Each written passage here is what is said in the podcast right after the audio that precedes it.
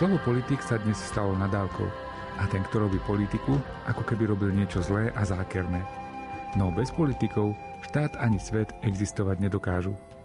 Svetý otec František vo svojej encyklike Fratelli Tutti o bratstve a sociálnom priateľstve hovorí aj o tom, ako by sa mala robiť politika, ktorá prinesie viac spravodlivosti a spoločného dobra. Milí priatelia, vítame vás pri počúvaní relácie Výber z pápežských encyklík, ktorú pre vás pripravujú Miroslav Kolbašský, Anton Fabián, Jaroslav Fabián a Martin Ďurčo.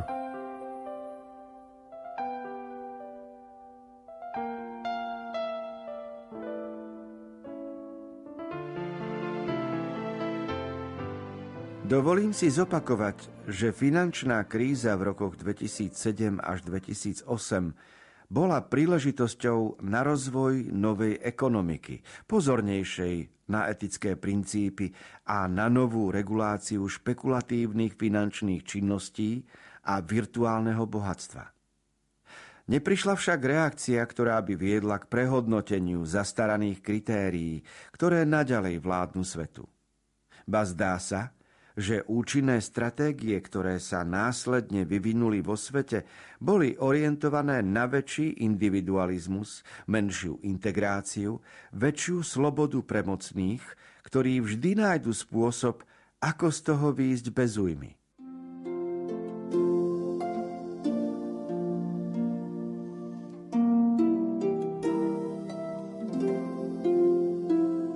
Roku 2015 svätý otec František vydal encykliku Laudato Si o životnom prostredí, o ochrane sveta, v ktorom žijeme.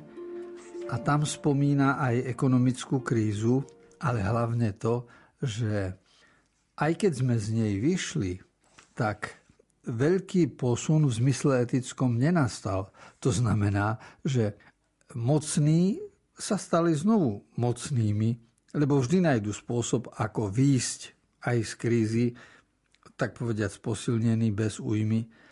A pápež sa stiažuje na to, že tá kríza neprinesla nové stratégie, ktoré by vo svete zavládli. Práve naopak, individualizmus sa ešte posilnil. Neznamená to nejakú novú integráciu v spoločnosti. Čiže špekulovanie ľudské v tomto smere poslúžilo k tomu, že kríza sa vyriešila, niečo sa zastavilo, ale principiálne problém zostal.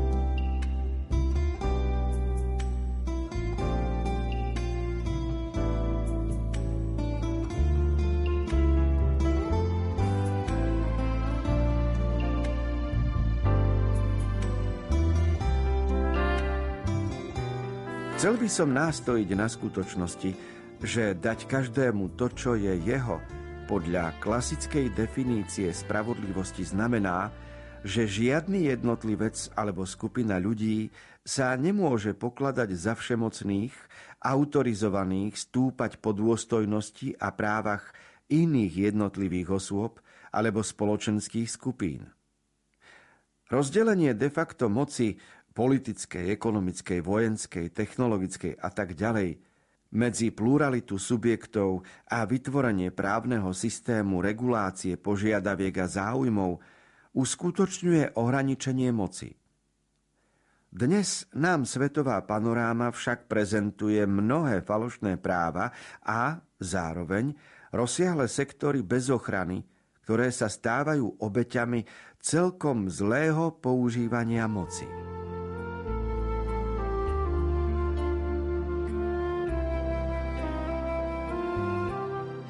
Posledných 30-40 rokov sa už otvorene hovorí o tom, že demokracia ako spoločenské zriadenie je najlepšie, čo sme zatiaľ mohli vymyslieť, ale má to svoje nedostatky a svoje medzery. To znamená, že nie je to dokonalý spoločenský systém. A svätý Otec v encyklike Fratelli Tutti o bratstve všetkých ľudí hovorí o zlom výkone moci. Dokonca ide tak ďaleko, že spomína panorámu dnešného sveta a spomína oblasti, ktoré zostali bez ochrany. Buď skupiny ľudí, buď ľudí bez príjmu, ľudí v núdzi a tak ďalej. Obete, ktoré sú výsledkom tej moci, ktorú treba nazvať zlou. Čiže už to nie je len nejaká kritika demokracie, ale za posledných 100-200 rokov sa spoločnosť rozvinula k tomu, že výkon moci nie je len rozdelený na politickú, ekonomickú, vojenskú a tak ďalej. Nejde len o to, že máme moc zákonodárnu, moc výkonnú a moc sudcovskú, ale ide o to, že sme sa dostali do štádia, v ktorom výkon moci je očividne zlý.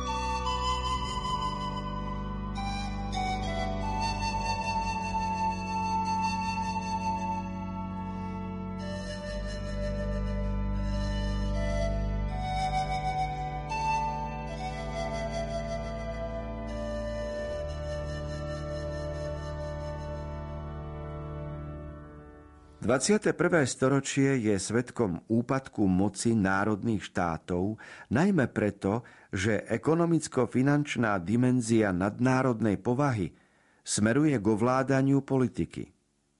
V tomto kontexte je nevyhnutné rozvinúť prostredníctvom dohôd medzi národnými vládami silnejšie a účinnejšie organizované medzinárodné inštitúcie s nestrannou právomocou a mocou sankcionovať. Keď sa hovorí o možnosti nejakej formy svetovej autority regulovanej právom, nemusí sa nevyhnutne myslieť na osobnú autoritu. Avšak mala by aspoň predpokladať zriadenie efektívnejších svetových organizácií, vybavených autoritou na zabezpečenie svetového spoločného dobra, vykorenenia hladu a biedy a obrany základných ľudských práv.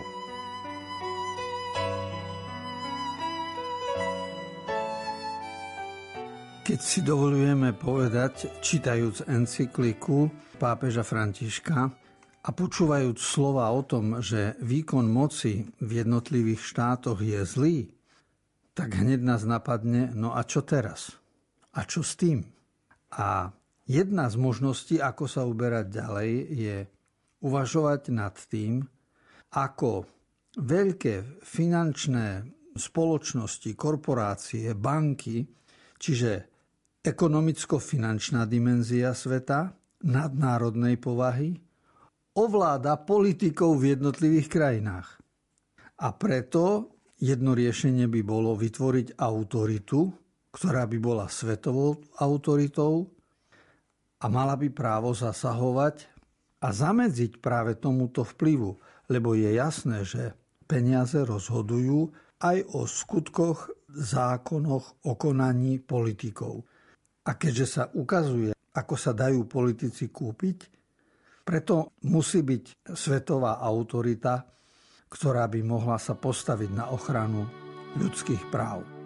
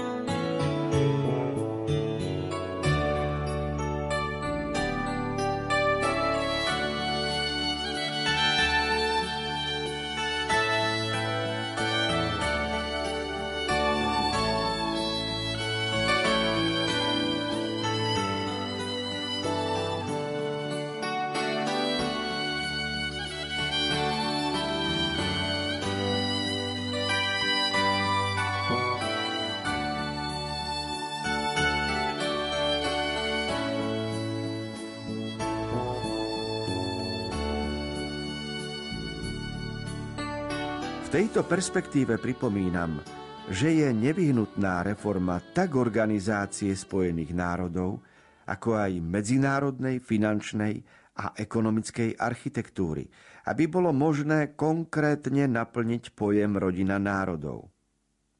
To bez pochyby predpokladá presné právne limity, aby sme sa vyhli tomu, že pôjde o autoritu kooptovanú len niektorými krajinami a zároveň zabránili kultúrnym diktátom alebo zredukovaniu nevyhnutných slobôd slabších národov kvôli ideologickým rozdielom. V skutku medzinárodné spoločenstvo je právne spoločenstvo založené na zvrchovanosti každého členského štátu, bez zväzkov podriadenosti, ktoré popierajú alebo obmedzujú nezávislosť. Avšak úloha Spojených národov, počnúc postulátmi prehambuly a prvými článkami jej konštitučnej charty, môže byť vnímaná ako rozvoj a podpora zvrchovanosti práva vo vedomí, že spravodlivosť je nevyhnutná podmienka pre uskutočnenie ideálu univerzálneho bratstva.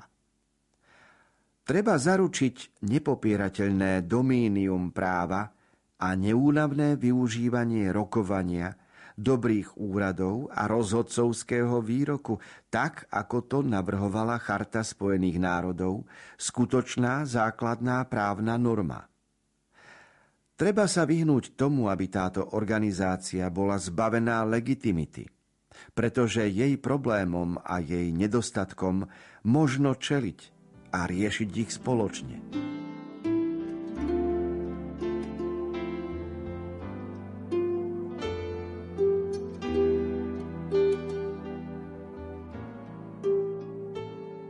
Druhej svetovej vojne vznikla Organizácia spojených národov a myšlienka, ktorá vtedy panovala a aj dnes panuje, je, že by to mala byť rodina národov. Ale aj v rodine národov musia platiť určité práva a povinnosti. A ak táto rodina národov má byť právne spoločenstvo, tak my sme naučení, že predsa kde je nejaké právo, tam je aj nejaká povinnosť a je nejaká poslušnosť a je nejaká autorita. No a tu je práve tá ťažkosť a otázka, že máme inštitúciu, ktorá je bez zväzkov podriadenosti. Čiže každý členský štát má svoju hodnotu, svoj stupeň dôležitosti, má svoju zvrchovanosť a teda je to inštitúcia v zmysle právnom. No a do akej miery budú chcieť členovia Organizácie spojených národov zachovávať chartu a všetky dohody, ktoré sa tam príjmu, to už je na každom členskom štáte. A tak vidíme na jednej strane vo svete úsilie, ako by sa mohol spoločenský poriadok v jednotlivých krajinách zabezpečiť a na druhej strane uvidíme aj bezmocnosť, že ak sa to niekde nedarí a ak je niekde diktátor, tak mnohokrát sú ostatní bezmocní alebo vznikne vojnový konflikt.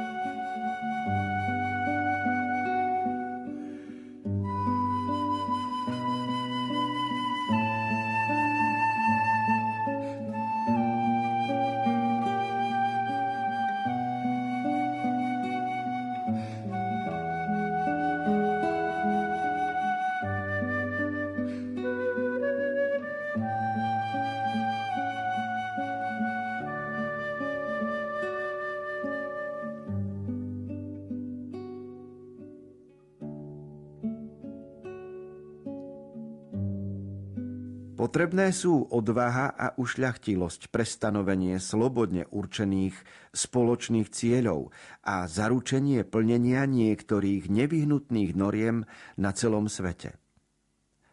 Aby to bolo skutočne užitočné, musí sa podporovať požiadavka dodržiavať podpísané záväzky. Pacta sunt servanda. Takým spôsobom, aby sme sa vyhli pokušeniu odvolávať sa na právo vlastnej moci skôr než na moc práva.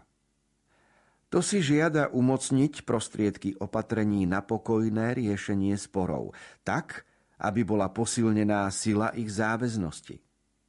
Medzi takýmito normatívnymi nástrojmi treba uprednostňovať multilaterálne dohody medzi štátmi, pretože lepšie než bilaterálne dohody garantujú starostlivosť o skutočne univerzálne spoločné dobro a ochranu slabších štátov.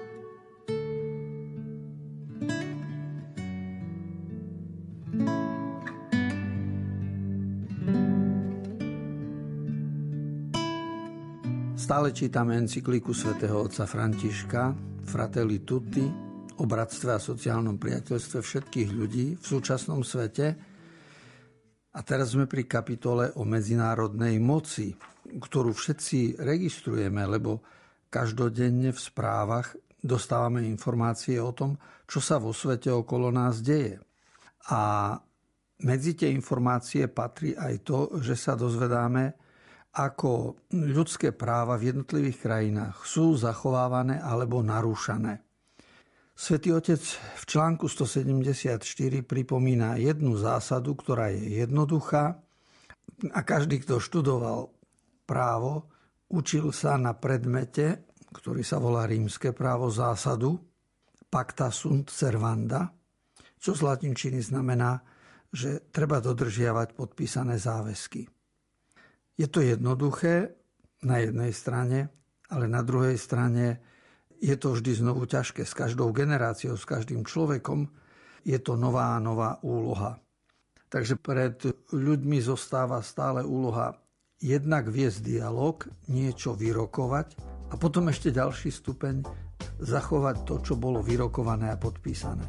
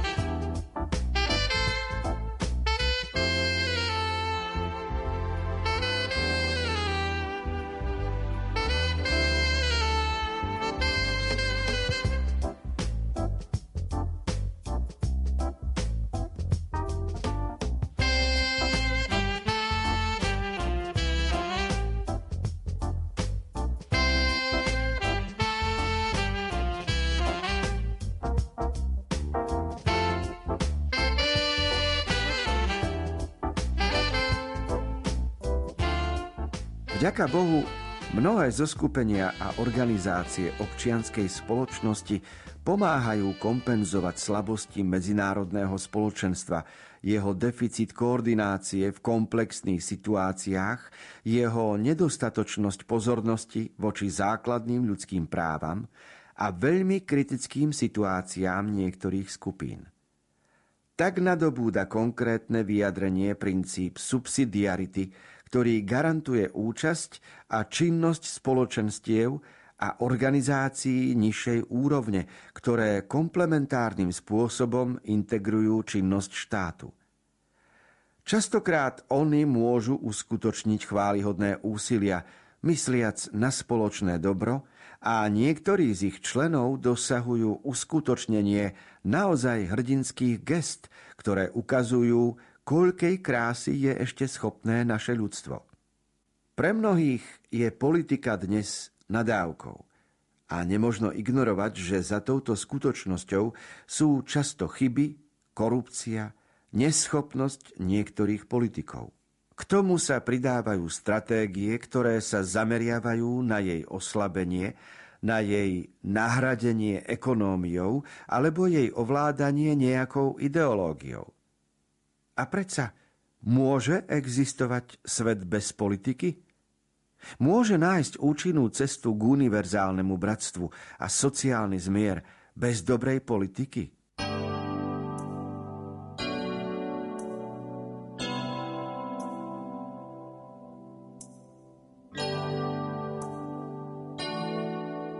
Počas obdobia totality na našom území sme si zvykli na nejaký režim, potom neskôr sme zistili počas demokratického usporiadania, ako sa politika zneužíva a, a slovo politika sa pre nás naozaj stalo nádavkou. A toto svätý Otec pripomína vo svojej encyklike, čiže aj v úradných dokumentoch sme svedkami toho, že existuje napísaná veta politika je nádavkou. A dôvod, prečo takú vetu pápež napísal, je, že či na východe, či na západe, či v totalitných režimoch, či v režimoch demokratických.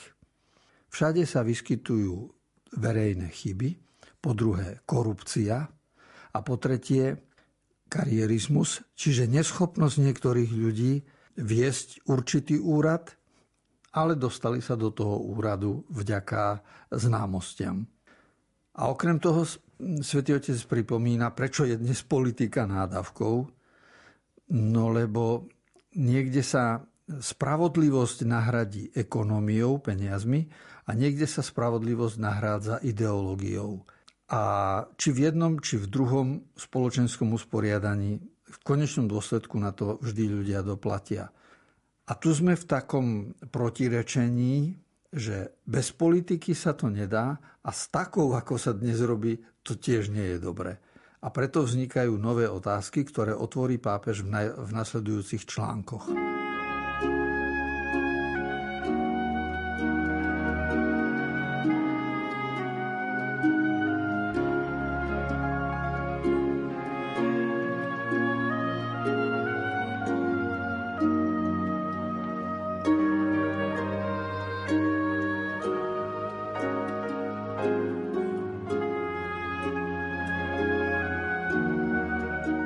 Dovolím si zdôrazniť, že politika sa nesmie podriadovať ekonomike, ktorá sa zas nesmie podriadovať technokratickému diktátu a paradigme výkonnosti.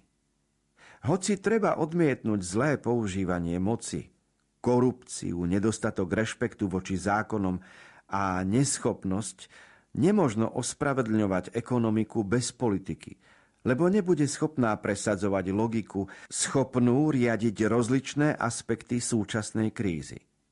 Naopak, potrebujeme politiku, ktorá bude uvažovať so širokým rozhľadom, prinesie novú integrálnu koncepciu, zahrnie interdisciplinárny dialog rozličných aspektov krízy – Premýšľam o zdravej politike schopnej reformovať inštitúcie, koordinovať ich a zaviesť v nich dobré praktiky, ktoré pomôžu prekonať tlaky a blúdnú zotrvačnosť. To nemožno žiadať od ekonómie, ani nemožno akceptovať, aby ona nadobudla reálnu moc štátu.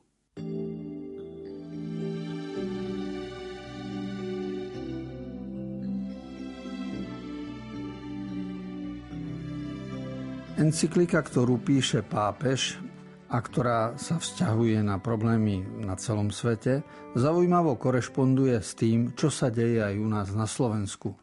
Pretože my sme na Slovensku v posledných rokoch svetkami určitého procesu očisťovania politiky. Sme svetkami boja proti korupcii, Dozvedáme sa o tom, ako mnohí ľudia, ktorí si o sebe mysleli, že sú nedotknutelní, mali vysoké štátne funkcie a zrazu sa ocitli pred súdom alebo vo vyšetrovacej väzbe. A to všetko e, svedčí o tom, že svet je vo vývoji a je tu určitý proces a ľudstvo dozrieva v poznaní. A jeden dôležitý moment je, to, čo napísal pápež v encyklike Laudato si už v roku 2015, a to je, že politika sa nesmie podriadovať ekonomike. To znamená, aby sa politici nedali kúpiť. Pričom hneď v nasledujúcich vetách zdôrazňuje, že je politika potrebná, pretože politici vo funkciách akoby z vrchu, ako keby z kopca sa dívajú na celý štát na súvislosti a rozumejú lepšie riadeniu a všetkým súvislostiam, ktoré v štáte majú byť. Čiže nedá sa žiť bez politiky, ale dôležité je to, aby politika nebola podriadená ekonomike a paradigme výkonnosti a technokratickému diktátu. Čas vyhradený čítaniu a komentovaniu encykliky Fratelli Tutti od svätého otca Františka sa naplnil. Relácia Výber z pápežských encyklík sa pre dnešok končí. Milí priatelia, ďakujeme vám za pozornosť a tešíme sa na stretnutie opäť o týždeň v obvyklom čase. Text encykliky pre vás načítal Miroslav Kolbašský. Komentáre si pripravil duchovný otec Anton Fabián a na technickej stránke relácie sa spolu podielali majster zvuku Jaroslav Fabián a Martin Ďurčo.